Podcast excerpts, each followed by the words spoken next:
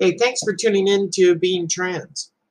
Now, lately I've been reading um, The Shadow of Ally, and it's been a pleasure to be able to update and read this book to people who are listening, mainly because it's about my life and what it was like being me.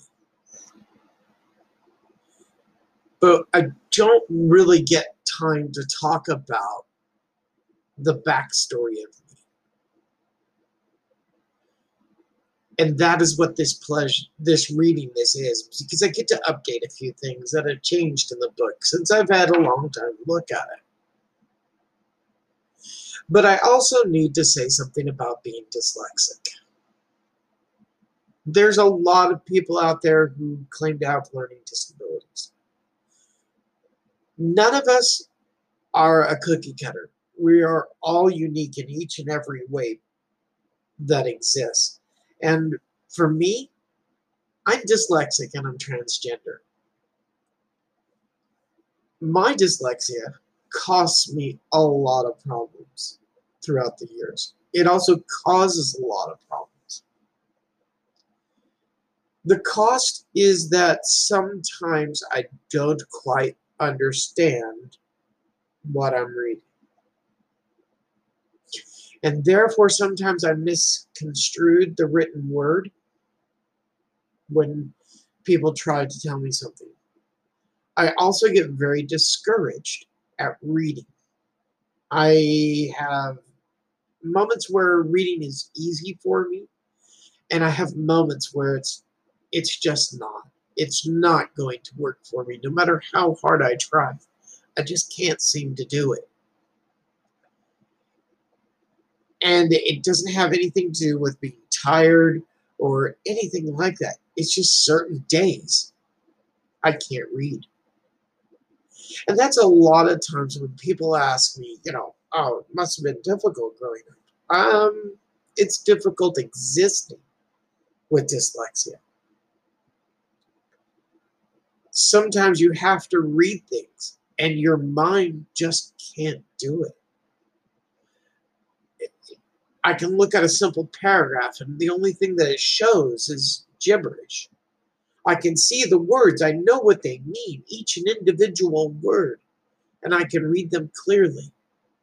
But when I put them together, it all comes unraveled. And even if I took a piece of yellow paper and put over my screen, or turned my screen yellow, or whatever, or blue, or pink, it doesn't change the fact that it's still not working for me. That's how severe my dyslexia is. So learning how to do some of this stuff is never an easy thing for me. Going to school was horrific. Um, grade school was just a monster. Um, going to university was a bit better because you ended up with um, professors who really did give a damn about where you were going because in the end you're a reflection of their teaching. If they're a shitty teacher and you're a shitty student you kind of get the point there. So a lot of times when i asked for help i got it and that was a beautiful thing. And one of the things that a lot of people don't understand is in the real world, there isn't that kind of uh, willingness to help a dyslexic person. I read stuff all the time, and I'll have to read it maybe 20 times just to get it. Or I'll have to set it down, come back another day, and hope that what is going on with my dyslexia is taking a pause for that day and it becomes very difficult. Being a writer um, and an author and doing my blog and trying to gather as much information about being transgender as possible. It's never an easy battle, not one that I would wish on anyone. The there is no real oh, I'd hate to say it, but there is no real uh, positive to being dyslexic because it, it just isn't there. And I'm not trying to be mean to anybody who is dyslexic. I can understand where you're coming from and how the struggles are. And I see it in my own child who is also dyslexic.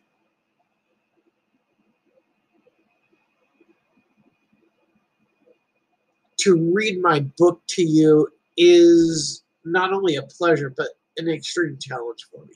I some days you may get an hour and a half of me reading.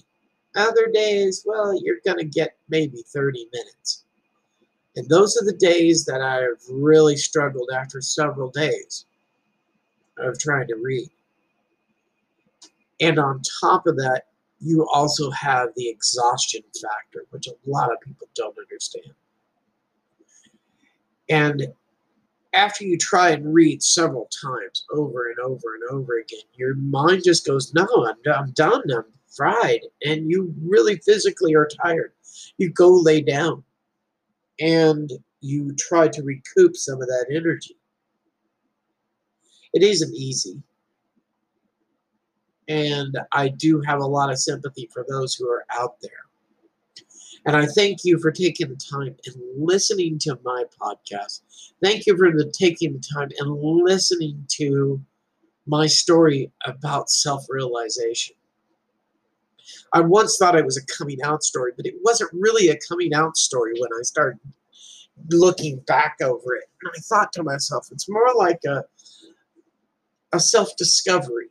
You start to understand what the truth is about your life, and you're willing to share it.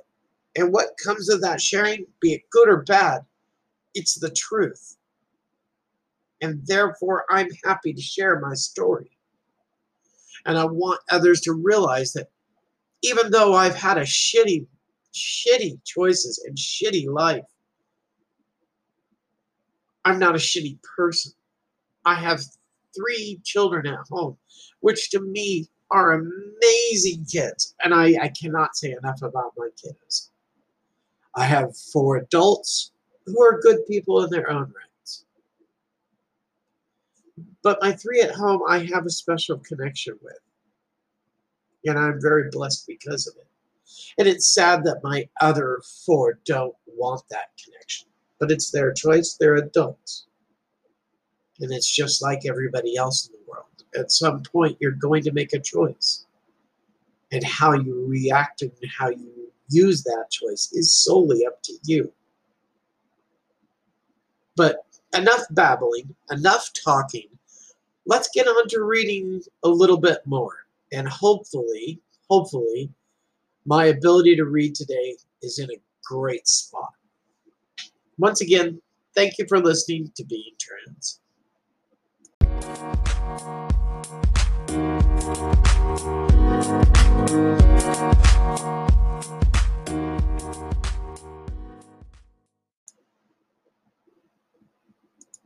All right, it's time to get back to reading on chapter 3. This is the point in my life where I built my hate for those who commit adultery. I know at this time in my life it is the next to impossible to be with someone at my age that has not been with another person. To, but to me, it's like putting it on a dirty sock. I can visualize the feeling and I just can't stand it.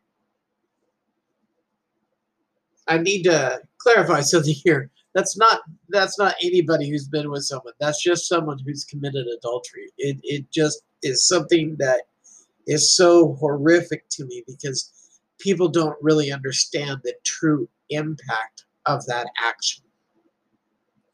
It's more than just the level, the the upper level of it, you know, the surface level of the betrayal. It's more than that. So back to it. I don't care if you have had a person before me. That doesn't matter. But if you've committed adultery, I don't want to be with you.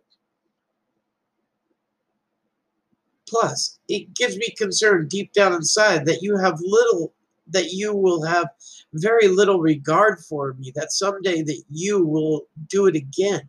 In fact, this has cost me a few friends due to my thoughts on the subject. Because to me, adultery has a ripple effect, and it's more than just the two people. I could always tell by the uh, by the actions afterwards as well. What I meant there was that when my ex-partner cheated, I knew immediately. But I didn't have the willingness to go, well, fuck you, fuck off, piss off, go away. But I knew it. And at this time, I was still young and I did not have the fortitude because my parents didn't teach me that fortitude. I didn't learn that fortitude and I had to learn it the hard way. And this marriage did teach me a lot the hard way.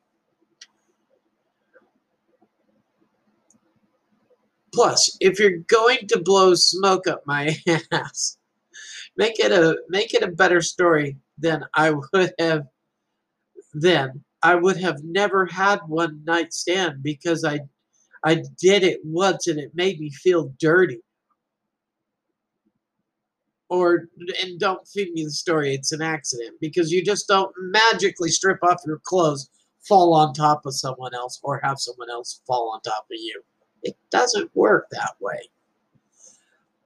Those flaws were the reason I created some of my core rules in life. Lucky for me, I try to learn from my errors. yeah, right. I've committed a lot of errors over and over again until I do learn. But yeah, I try to learn.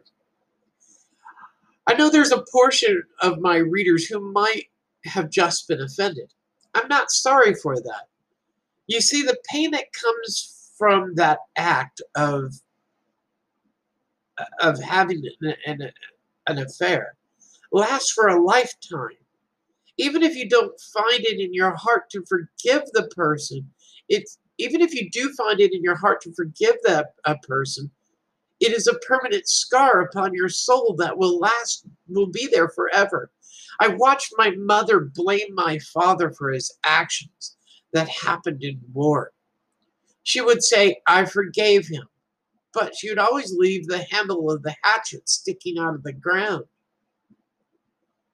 For those who don't know, burying the hatchet is an old term for forgiving and forgetting.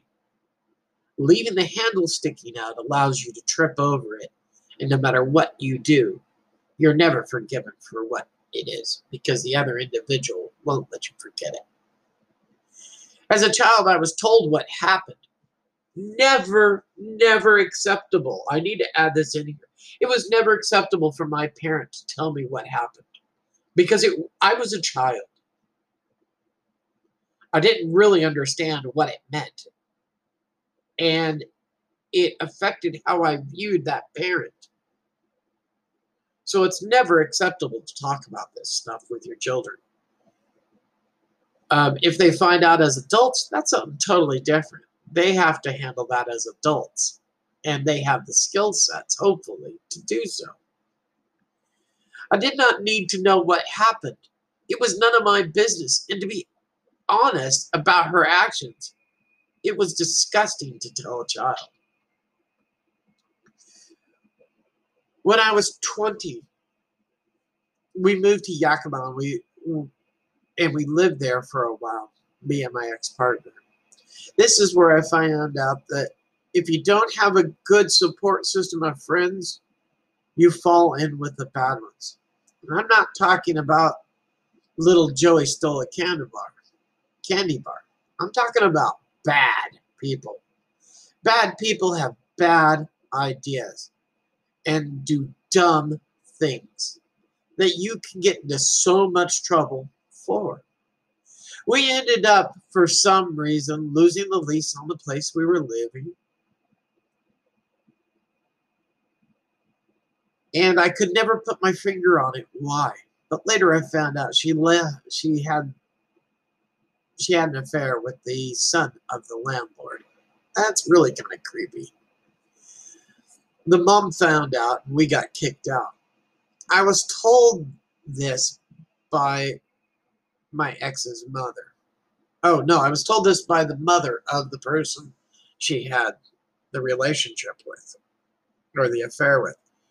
She was hoping that by kicking us out, it would destroy our relationship. I told her I wish it had. But the reality was the ride was not over, and I was willing to be on it. We then moved back to Ellensburg and started looking for employment and a place to live. I'm so angry about this part of my life. There is no excuse. She was having physical problems, so we went to the doctor and found out that she had vaginal warts. Dear God, I was just exposed to an STI slash STD, depending on how you want to say it. It's a sexually transmitted problem. Fuck, at this at a time where HIV and AIDS were still a big issue. Not only was my wife having affairs, she was not using protection. For the rest of my life, I have I have checked and been checked for one for having one. I did not want to go into any relationship whatsoever bringing her baggage into it. Physical baggage. I've I've had more checks than is necessary. Just because I'm still paranoid. Did I pack up and leave at that time? No. I was a stupid fucker with low self esteem. Even worse, I had no sense of my own self worth as a human being. I look back now and I can, I can feel, uh, I look back now and all I can feel is the best thing about her was what ran down the crack of her mother's ass. Yes, I could have cleaned that up, but until you've been exposed to an STD or an STI, don't tell me how to react. This is another reason I can't stand people who have little respect that they have an affair. Time for a new page. At the time there were a lot of there were not a lot of jobs for a 20-year-old who were not skilled. Job Corps was suggested by my job placement officer and it seemed like a really great opportunity for the both of us. Next thing I knew, we were packing our things and we moved to a place called Astoria, Oregon. Oh, I loved Astoria. It was a gorgeous little town. To work with the U.S. Job Corps. It was not a great idea. It was a great idea. I loved the whole setup and in a great location. None of her former friends to stop by and drive me up the wall, or worse, to have sex with her that might have been the one of my biggest mistakes I have ever done. My wife at the time had eyes for lots of other people, not just me. She did not even know them. I used to say that she came to the, I think I've said it already once, she came to the marriage with a mattress on her back.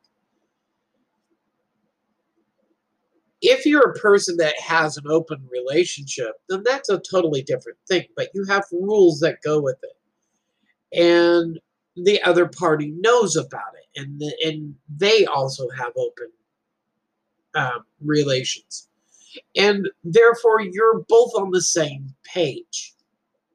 But an affair is not that. There is a lot of trust that's placed in a in a relationship, and this is what happened. A new page again. So in the end, I packed, I alone packed everything up. I had, I had a, I had and drove. Eh, I, let's try this again. See, there's a dyslexic moment right there. So in the end, I alone packed everything up, packed up everything I had, and drove with my tail between my legs back to Ellensburg. I licked my wounds and made a few choices as I spent that winter alone without her knowing where she without knowing where she was or who she was with. There was the needing, needling feeling that Bad Al wanted to kick my ass for being such a stupid fucker for those two years. I started to become good at starting over. Once more, I had found a great job, still trying to prove that I was an uber male for those who don't understand. Uber meaning super, big, powerful man. Um, I got a job working for the city as an assistant to the chief mechanic. Smack me in the back of the head. I lost such a great opportunity there because I was stupid. Once more, deep down inside, I was hollow, as I could be nothing was what I really wanted. That's a really hard read right there.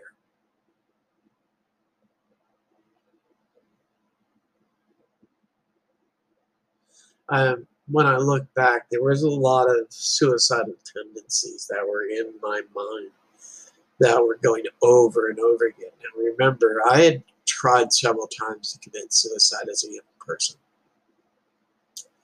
And where this track was going, now that I can read it again and I look back, it reminds me how horrific my self esteem was at this point in time.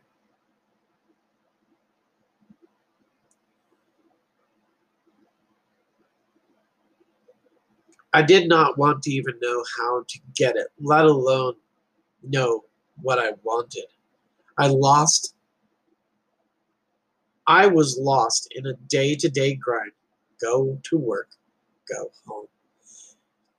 At that time, I did not even feel clean enough to be near anybody. Looking back now, all I can say is fuck her for exposing me to an STI STD. I'm still mad about it. Even to this day, I'm still fucking mad about it. The only thing I wanted was to be loved by a person and to love a person. Then, like a bad wind, once more she came back into my life. And like a dumb fucker, I took her back into my life. This would happen a lot. And I was the only one to blame. I did not have or know my self worth at that time that one damn word kept coming back into my life loser. But that bad choice to allow her back into my life ruined it all. And over and over again, thanks to her, she pissed off so many people who were my friends. We needed to a new start, so we sold all of my belongings and packed up and moved looking for somewhere, something new. It is a shitty feeling running away to get a fresh start because your fresh start was ruined by your partner. I've had this happen too many damn times in my life. Too many fucking times in my life, and each with a different partner when I look back now, the finger isn't necessarily pointed at them, it's also pointed at me.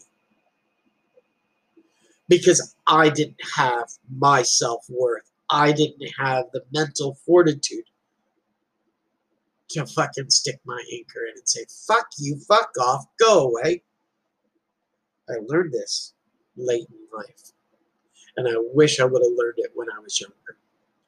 At it was also at this point when my life, when the life I was living, uh, sorry, it was also at this point in my life when I was living in Sacramento, California, as the pickup and ute broke down on the way there to Nevada. The dreams of living back in California was starting to happen. I was so excited. It was not perfect, but it was underway. But it might have been a success had I not had the bad wind come with me. Meaning, had she not come along with me, my life probably would have been more successful. We had made a few mistakes at that time. I took the blame for some of. I take the blame for some of the actions. Whoa. We made a few mistakes at that time, and I took blame for some of the actions of my wife at that time. That was really stupid on my part, looking back. I should have never taken blame for actions of another person didn't make me a hero. Didn't make me anything but a sucker. We moved into this two bedroom apartment where she started once again acting like runaround Sue. I was working an okay job and on my way to something better when she messed up. When she messed up every when she, when she messed everything up once more and started seeing this big started seeing the big brother of one of my other coworkers. That was great. That really helped. Thanks very much. Made me feel like shit. Yep, that ended my employment because now I could stay. Oh, wow, I wrote that really bad. you can say this is a dyslexic phrase right here. Yep, that ended that employment because how could I stay there any longer while she was doing that? It was making me the laughing stock of all the other workers who knew about what was going on before I did. That does not make a person feel great about oneself. It was even at this time that someone told me they knew a friend in our church who was selling cars and could help us. I learned a lesson the hard way. Don't buy things from LDS church members. You might be thinking that I'm a bit hard on hard, but in a in a, a less than a month, that car died. I mean, it died and gone to the big junk yard in the sky. So I had so I had to tweak the little truck slash ute and I so I could have some transportation. Being homeless sucks. When you've lost it all due to someone who was supposed to pay the rent, but she took off with another guy and took the money as well. Came home one night, and when I came home one night, I was locked out of my place with a notice. I packed up what I could by sneaking in and grabbing my clothes, and I drove off in a little pickup that I got working again. I slept in it as it was not going to get me back home to Ellensburg. Broken hearted, and on a Father's Day, had to call my dad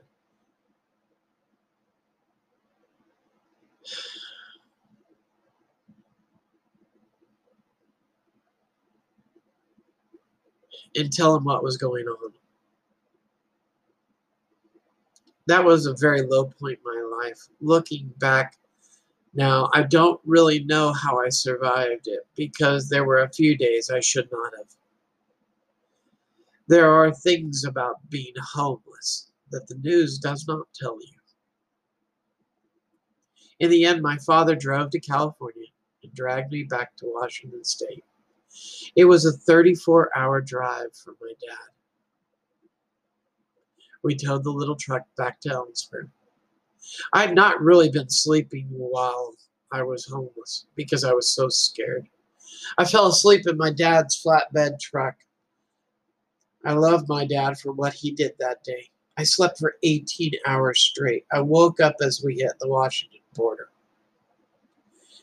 My dad never said anything except buying chocolate milk, and a box of Hostess donuts. That act says more than a millions of words could ever have said. I knew I was safe when he did that. After I ate, I fell back asleep. I woke back I woke back up in my bed in Ellensburg at my parents' house.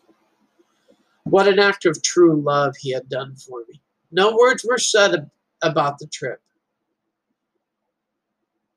When I went outside, there was my dad pulling apart my little ute, my little truck. And he said to me, It looks like you've twisted the head a bit. Don't worry, we'll get it fixed. Should not be that hard, is all he said. And life carried on.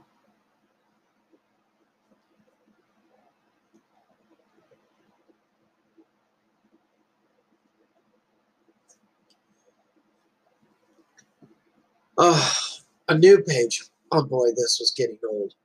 I started everything all over again. A new job back in Yakima, Washington. Back in Yakima in Washington State. I was hoping to get my life in order while I was working at my second job, as I had two of them. The stupid jackass who she had an affair with tracked me down in Washington State and came to my work to talk it over and say he was sorry for what he did. Okay, my mind was blown. I had started getting my life back, and this asshole had the balls to track me down and then think that a few simple words were going to make it all better. It took five of my coworkers who to keep me from chasing him outside and kicking his ass. Okay, yep. Fat Al took over, and names were going to be taken. In the end, the five people had to hold me back. At one point, two of them were holding me down on the ground. I got fired for my violent outburst in front of 20 or so customers and about 10 coworkers. Once more, the bad wind came back into my life. I should have told her, fuck off. Go the fuck away. But no. I didn't have what it took to do so. So she moved back in once again. It was okay for about two months. There was nothing like then there was nothing like spending Christmas alone not knowing where your wife is or who she was sleeping with.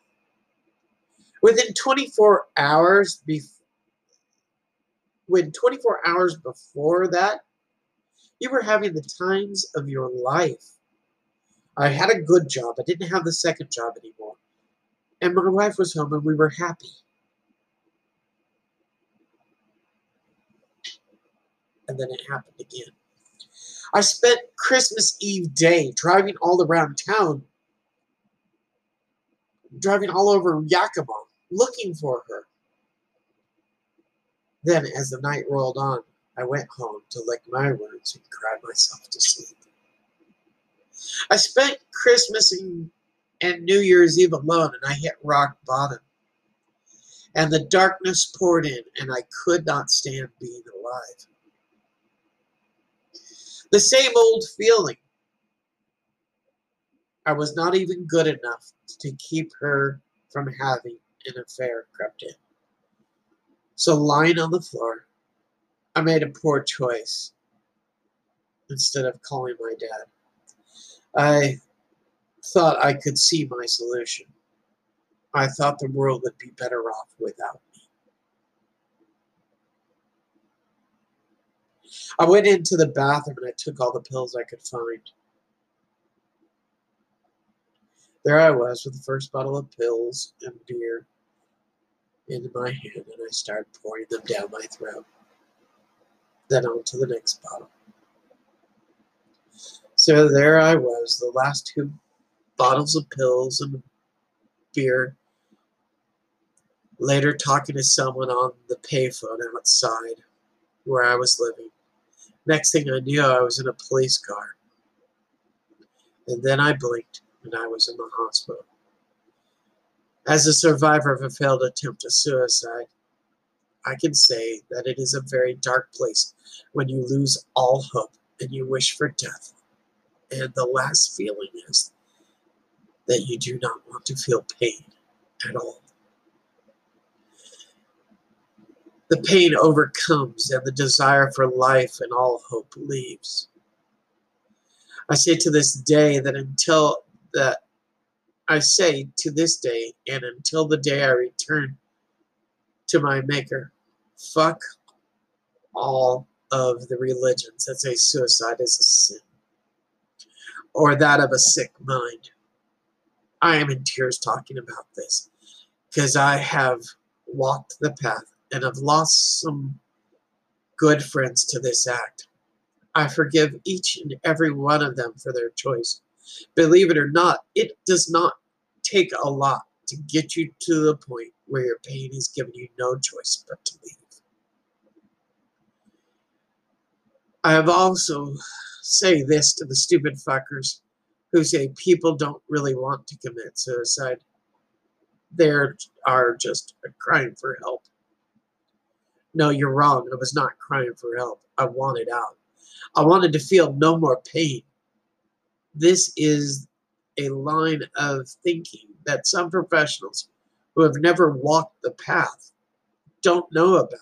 It's a very hard time in my it was a very hard time in my life. I felt like I could not even keep a marriage going, and hiding Ally from everyone was taking its toll.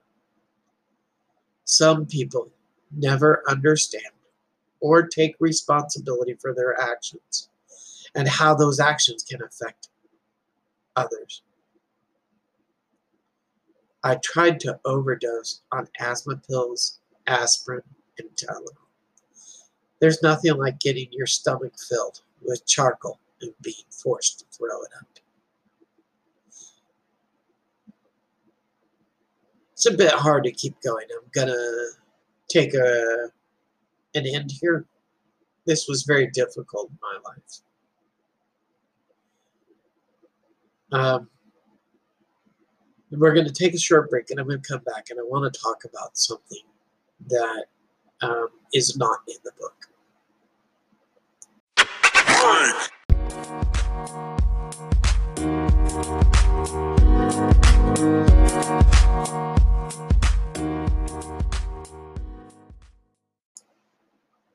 Thanks for sticking with me on this episode.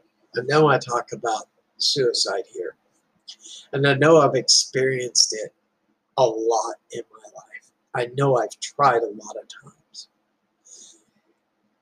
And it wasn't until I received a good friend that helped me, helped me find my self worth. Doesn't mean that that was the end of it. It just means that I learned that I did not have to look at suicide for a solution.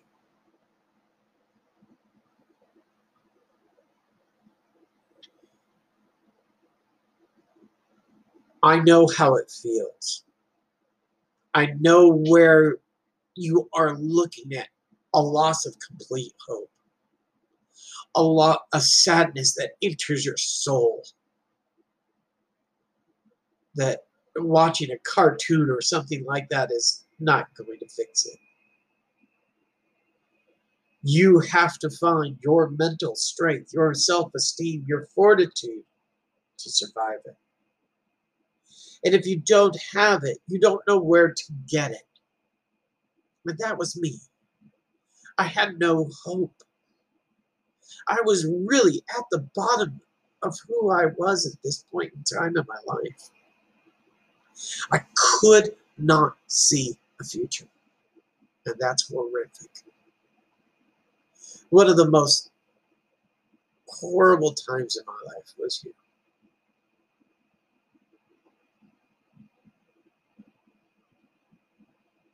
I have to give my dad credit sometimes, even though he's not in my life right now. There were times in my life that he showed the most beautiful compassion and caring for a child. And I learned a lot. I really, really did. And as a parent, I've made mistakes. I really have. But it took me a while to figure out what I was doing. And now I'm a really good parent. And I'm pleased that it, it was a journey. And I'm glad that I'm still here. I'm glad that I did not succeed in any of those attempts because my life is very rich. It's not where I'd like it to be, but it is rich. It's full of wonderful people that come and go all the time.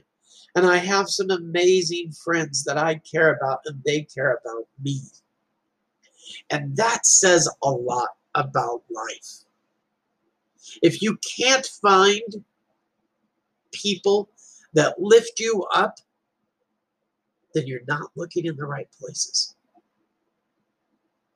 If you only have people that drag you down, you need to cut them. You need to cut them right out of your life. And I think my dad's story about underachievers really comes into this. I'm 51 years old and I can see it now. Where I didn't as a young man, or as a young person, or as a young woman, or a young trans person. I didn't see it then. Because it wasn't really, it wasn't there for me to see. I didn't have the wisdom and I didn't have those that showed it to me. My dad could say things, but he never knew how to show it when it came to that fatherly wisdom or that parental guidance. And that is a very difficult moment for a young person to learn. And like I said, it took me almost a lifetime. Um, and now I deal with an ex partner who causes me a lot of stress, a lot of stress. But that stress that that individual causes me is nothing. I I don't care anymore about that individual. Because I've learned that my existence in this life is more than enough. Is more than enough. I don't have to keep reaching for the stars. I just keep reaching for the next day. And I keep looking at my children and I think, they're amazing. I am so glad they're in my life. You might be on that road of suicide and depression. You might be there. But I can promise you this much. If you look at my favorite quote, Mater, non carpe diem. And always remember, don't let the bastards grind you down. Don't let them tear you down. Don't even let yourself tear you down. Because there is a place for each and every one. We just may not be able to see it. We may not be living in a place that's safe. We may not have a job that is perfect. But there is a place for each and every one of us. Thank you so much for listening to Being Trans. And if you need help, there are people out there who will listen. Crisis Line, Lifeline, The Blue Door, uh, Attitude Counseling, Men's Line. There is just a plethora of help out there. And if you're LGBT and in Australia, don't forget, there's Q Life. You can search that out on the web the web, and they will help you if you are in those dark times. Talk it out. Keep talking. Don't give up.